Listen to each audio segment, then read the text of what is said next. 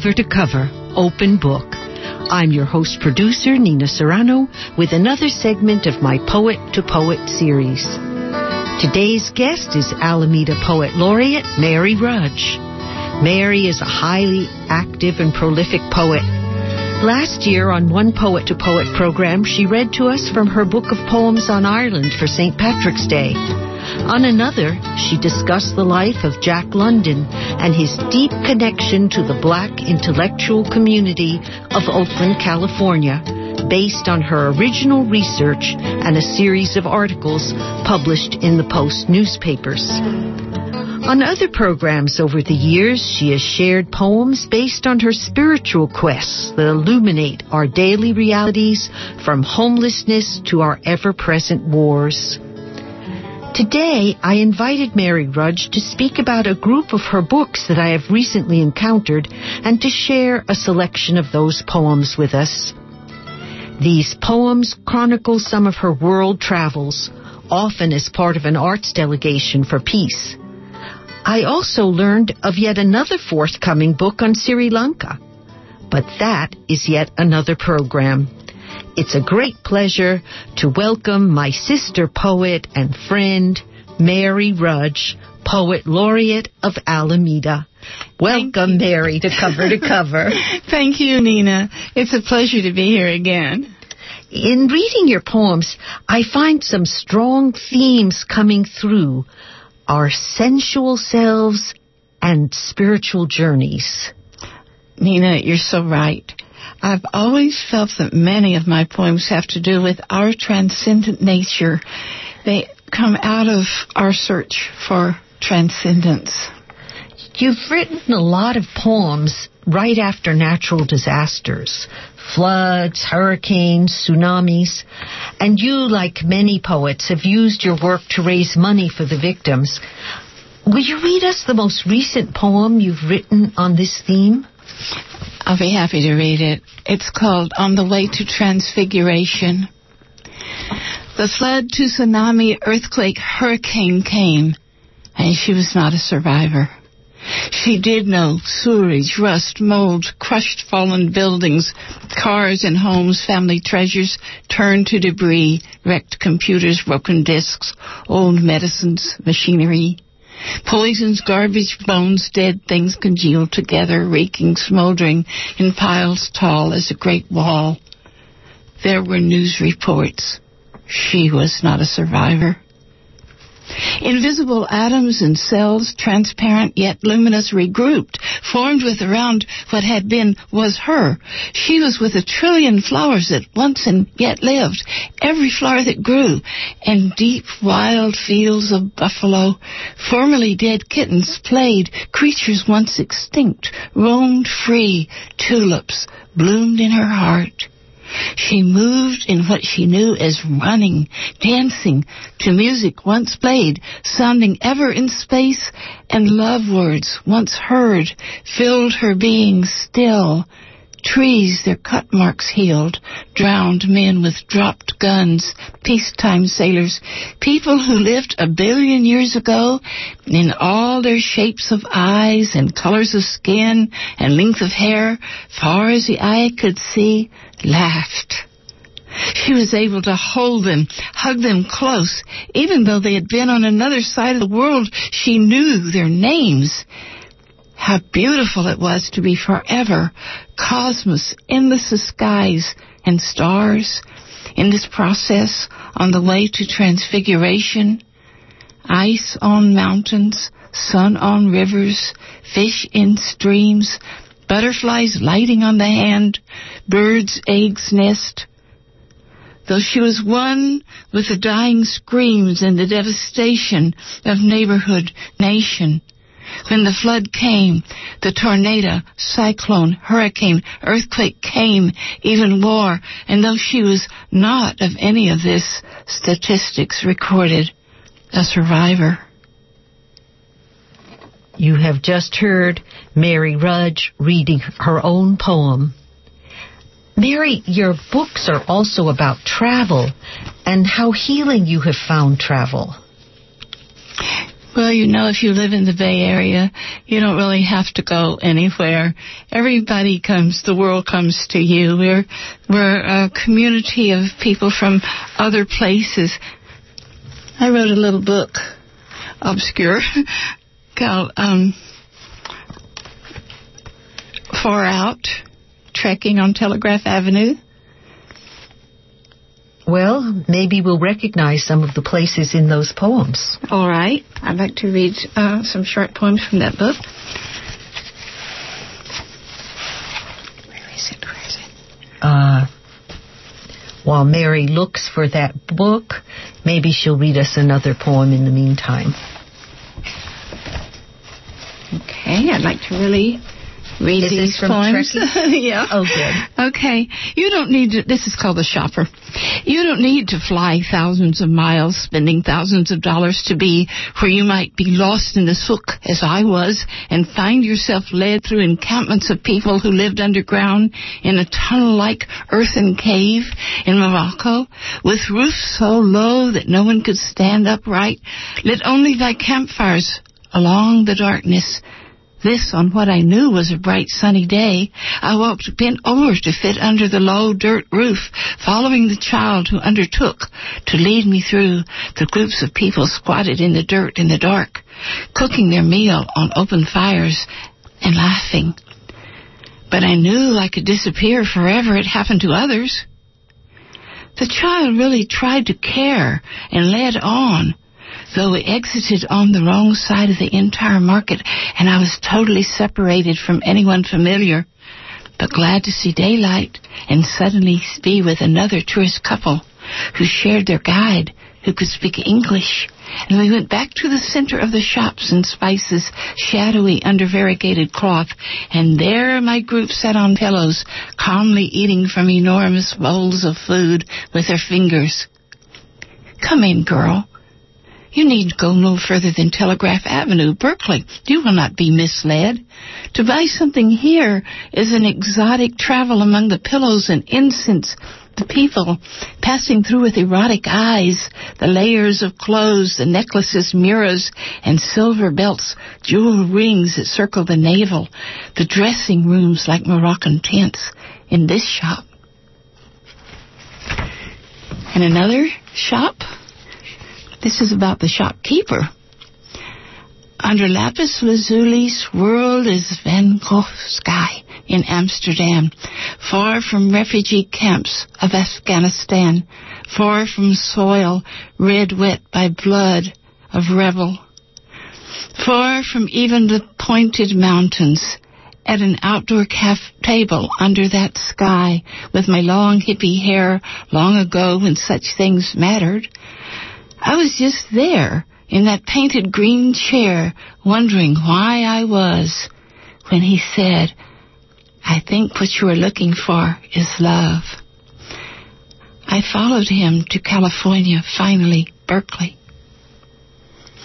I can't explain how I came so far or what I didn't know I was looking for. It was not so much lapis lazuli eyes or the swirl of excitement and beauty in the sky or memory I carry of what once was, but a way of being. Like others working from city to city, connecting, connecting exile to exile, creating the place we could live within us collecting the colors, the whole like a painter's dream. Yes, there is love, many kinds, many colors, many places. I am surrounded by swirl of beautiful things. For every gathered skirt, hand embroidered shirt you buy here, someone in a far land, in refugee camp, eats. This is a sort of loosely put together poem from a narrative by the man who was the shopkeeper. He came when he was 16. He followed uh, a, a girl here. And of course, he, like many of the other shopkeepers, used their money to help people in the country that they came from. In fact, I knew a woman who g- gave 70% of everything she made, she sent back to the Philippines. She was the sole support of that village. The sole support. They had no money. They wore there were leaves, and they couldn't go into town because the leaves would split. And so they grew their food, and, and that's it. So she sent money. And this is called In the Restaurant. In the restaurant, he tells me my mother is 75 years old. My father left us when I was two years old. There were seven children. My mother washed clothes and washed clothes, coughing into the river. She is dying of TB. I send the money for her hospital. My father also is dying. After all these years, he found me by letter to say he is sorry. No one cares unless they're family. There has to be someone. Though I never knew him, I send him money too for the cancer because I know how it is to be abandoned. And I can't be like the one who abandoned my mother, my brothers and sisters and me. A church council sponsored me. I came for the education before school and after school in this restaurant. I'm washing my way as my mother did. It's possible to wash dishes supporting poems in dreams until we wash through in our own, own heart's place with our hands clean. Any kid on the street trying to live off of the sidewalk who has abandoned life where someone could love him, where he could learn to give love, I at least give soup to, or bread when they ask. They are poor, as I never was. You have just heard Mary Rudge reading from her book Far Out Trekking on Telegraph Avenue, her own poems. Thank you, Mary, for those poems. I noticed that in the books that you wrote in other countries, when you traveled with your arts performance group, uh, that people said to you, oh, this is what America looks like, noting that the U.S. is a nation of immigrants when they looked at your group. Could you read any of the poems and talk about that experience? Actually, in other countries, a lot of people look the same, and they're not used to seeing a, a mixed group with diversity like the group, the performance group that I would go with. And so we had, you know, someone Chinese, a couple of people who are African American, people from Portugal that uh, all came together to travel together.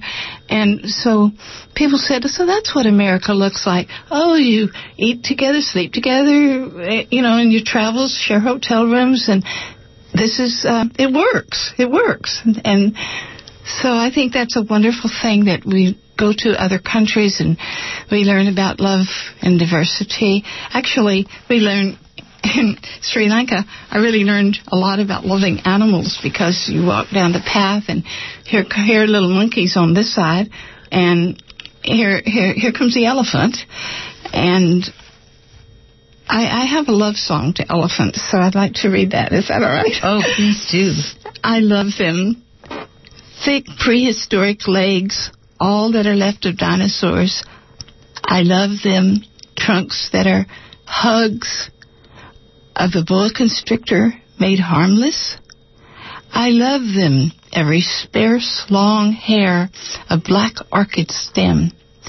Every massive tooth, a sculpture, a ma- marble carving. Though they understand only 65 of my words and speak to me like lightning sprinkled thunder, I learn a hundred endearing possible ways they tell me things. How they love the water to roll and spray and loll, coming to be scrubbed with coconuts on their rough accordion fold skin. How their big ears rival the palm leaves as adornment. You can write of swan necks, pearl teeth, jewel ringed separate toes, but I still love them. I love them most, those huge holed elephants, opening a space for themselves by size in the universe wherever they walk. I think when I write in Sri Lanka that my poems had more of a rolling, a sensuous sound because everything there is so sensuous. The wind on your skin, the dampness, the sound of the leaves swishing in the rain. Every day there was some type of rain. It would be blue rain or green rain. It was a gorgeous place, and the evenings were amber. You, you just you didn't see it. You were it. You lived in it. You were in all of this light. It was so beautiful. So that book is coming out very soon. It's uh, called Fire Walking Tour of Sri Lanka, and it has my journal in it. It's sort of a spiritual journal, which I love to write about as my spiritual condition. um, would you like to hear a, a poem that I wrote about Bali? Yes. Okay. It's another type of transcendent poem. It's called For the Child Dancers of Bali. We have prepared you. We have stretched and massaged the tendons until the body is double jointed, twice remarkably blessed. Dressed you in cloth of gold, gilded leather, leather, and frangipani. In medals and headdresses weighed in pounds, we have pounded, but gently, the flesh, postured the bones, trained eyes to their glances, taught chin to lilt, the lips to immobily set. We painted your skin luminous and perfumed you. Our hands have held each of your bones and have over and over moved them into instruments of ritual. And now we set you before us to music of gamelan and drum, to sounding of gong and breath, reminded by gesture of hand, a look, a movement of lip, you are our feast, our poem, our own creation.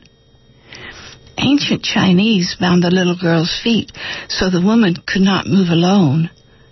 The Mayan elongated foreheads by binding a board to the bone. Some surgeon slips skillful knife in, changing the shape of skin. Skin some cultures scar and tattoo always this urge to transcend, pursuing the dream. You move a direction we choose for you. You are our art. We have moved your body so it becomes the beat of our heart. Before you were seven years old, we completed our task. We attached gilt wings to your arms and said, fly or dance. We have prepared you for the gods. You just heard Mary Rudge reading her original work. Do you have another poem from those series of travels? Well, yes, because I was traveling all my life. Actually, I'm a descendant of immigrants who came, had to come here too from another country, and they too were looking for a transcendence because they felt in their own country that they would they would hate, they would kill, they would rebel. They were had a price on their head for leading uprisings against the king. They were from Ireland, but they didn't tell. So um, I didn't really know about my own ancestors. I guess they were still sort of hiding out, thinking they might be tracked to this country. So I went back to Ireland. This is sort of my own immigration background story, and um, I felt compelled to to try to learn more about what what my heritage would have been, and so so I, I didn't find out anything. It was too difficult to find out about my family because they had destroyed the records. But I, I learned to love Ireland, and I was so happy that I was there. And I realized that that you know that immigration was this way of transcendence, getting a new start, and searching for redemption from repression and angers and things that we consider evil, getting away from cruelty, getting out of mental states and the mistakes we've experienced, and me, me too. I left uh, a very racially regional uh, area to come to California and stay here. Because you were from uh, the South.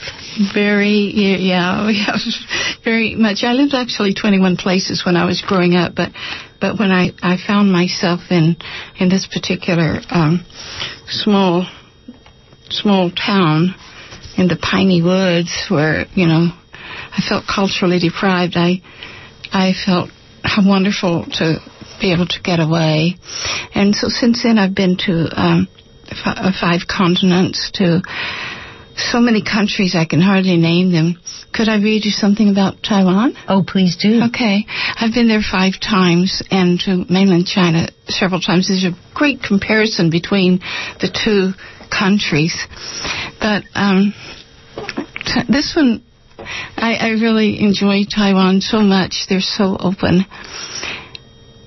Taiwan, I won't take home your heron wing fans not a purse with a kit fox head clasp, snakeskin belts, headhunter tribes with tattooed cheeks, aborigines sharing the island with Chinese. Goodbye. City cafes with melons and new grass on tables, tiles brush painted, scrolls of far gold temples on the walls. Tea that makes a heart pulse warm all day, steaming wet cloths for our hands and faces, chopsticks dipped in the shared dish, sea worm and duck's feet delicacies, moon lantern at the door. Goodbye. Now for me are cement streets where races meet, assimilate, and exotic will be. In National Geographics in the library or on TV in intense conversations at cafes or on the telephone or even oral sounds, I understand. I'm home, thinking I'm happy. Still, when slow inspiration comes between awake and dream, or sudden poems flash unexpectedly, I'm caught in wondering at meaning being between far strange places, dreaming of each other. That's lovely. That's Mary Rudge reading from her own poetry. Do you have another poem from another country? I actually would like to read a poem about Ireland um, because one of the things of, about Ireland, people have to work on themselves really hard there. They're, they love to talk and they love to laugh, and I love them very much.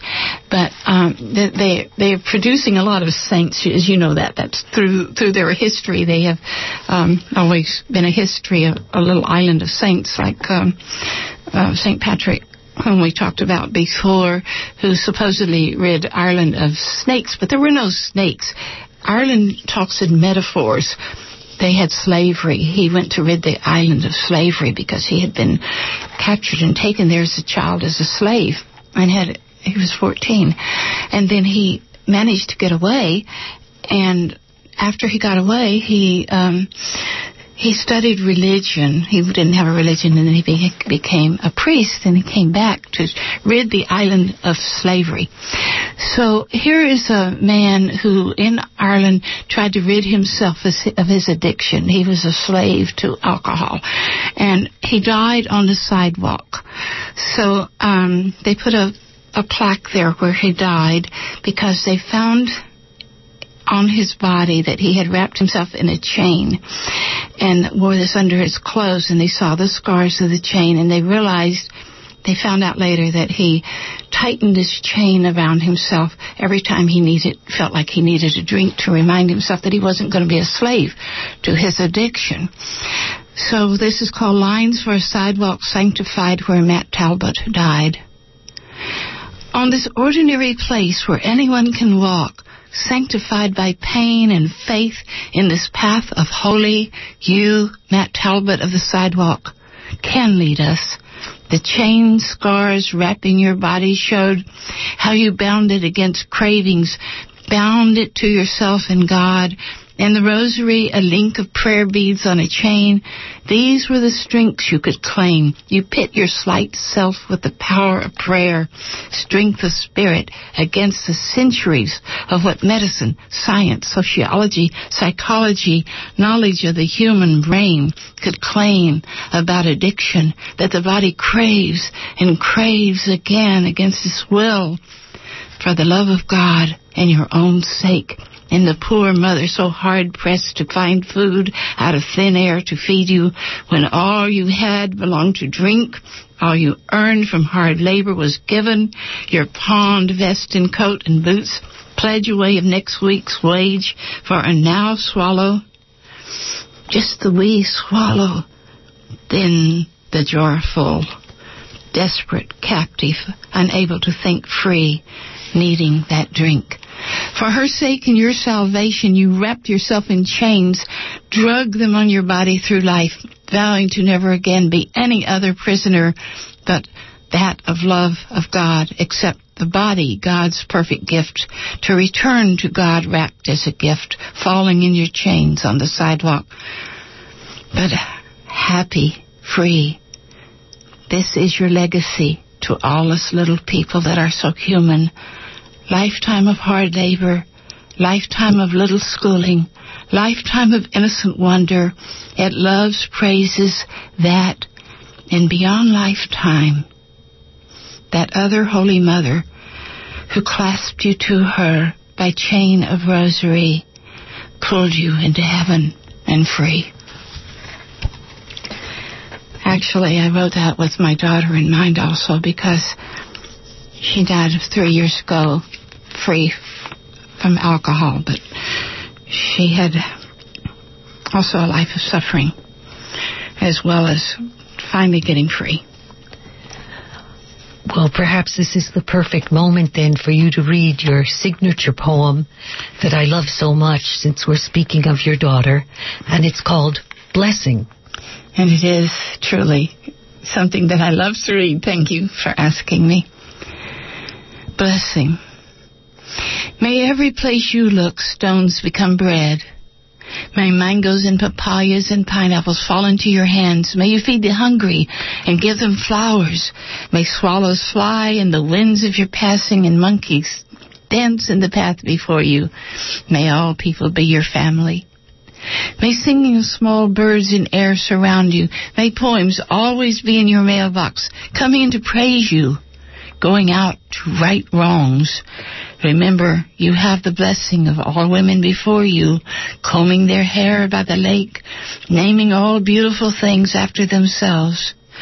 Remember the women who learned to walk on fire, lit your way. Remember the women who breathe fire, have blazed your path.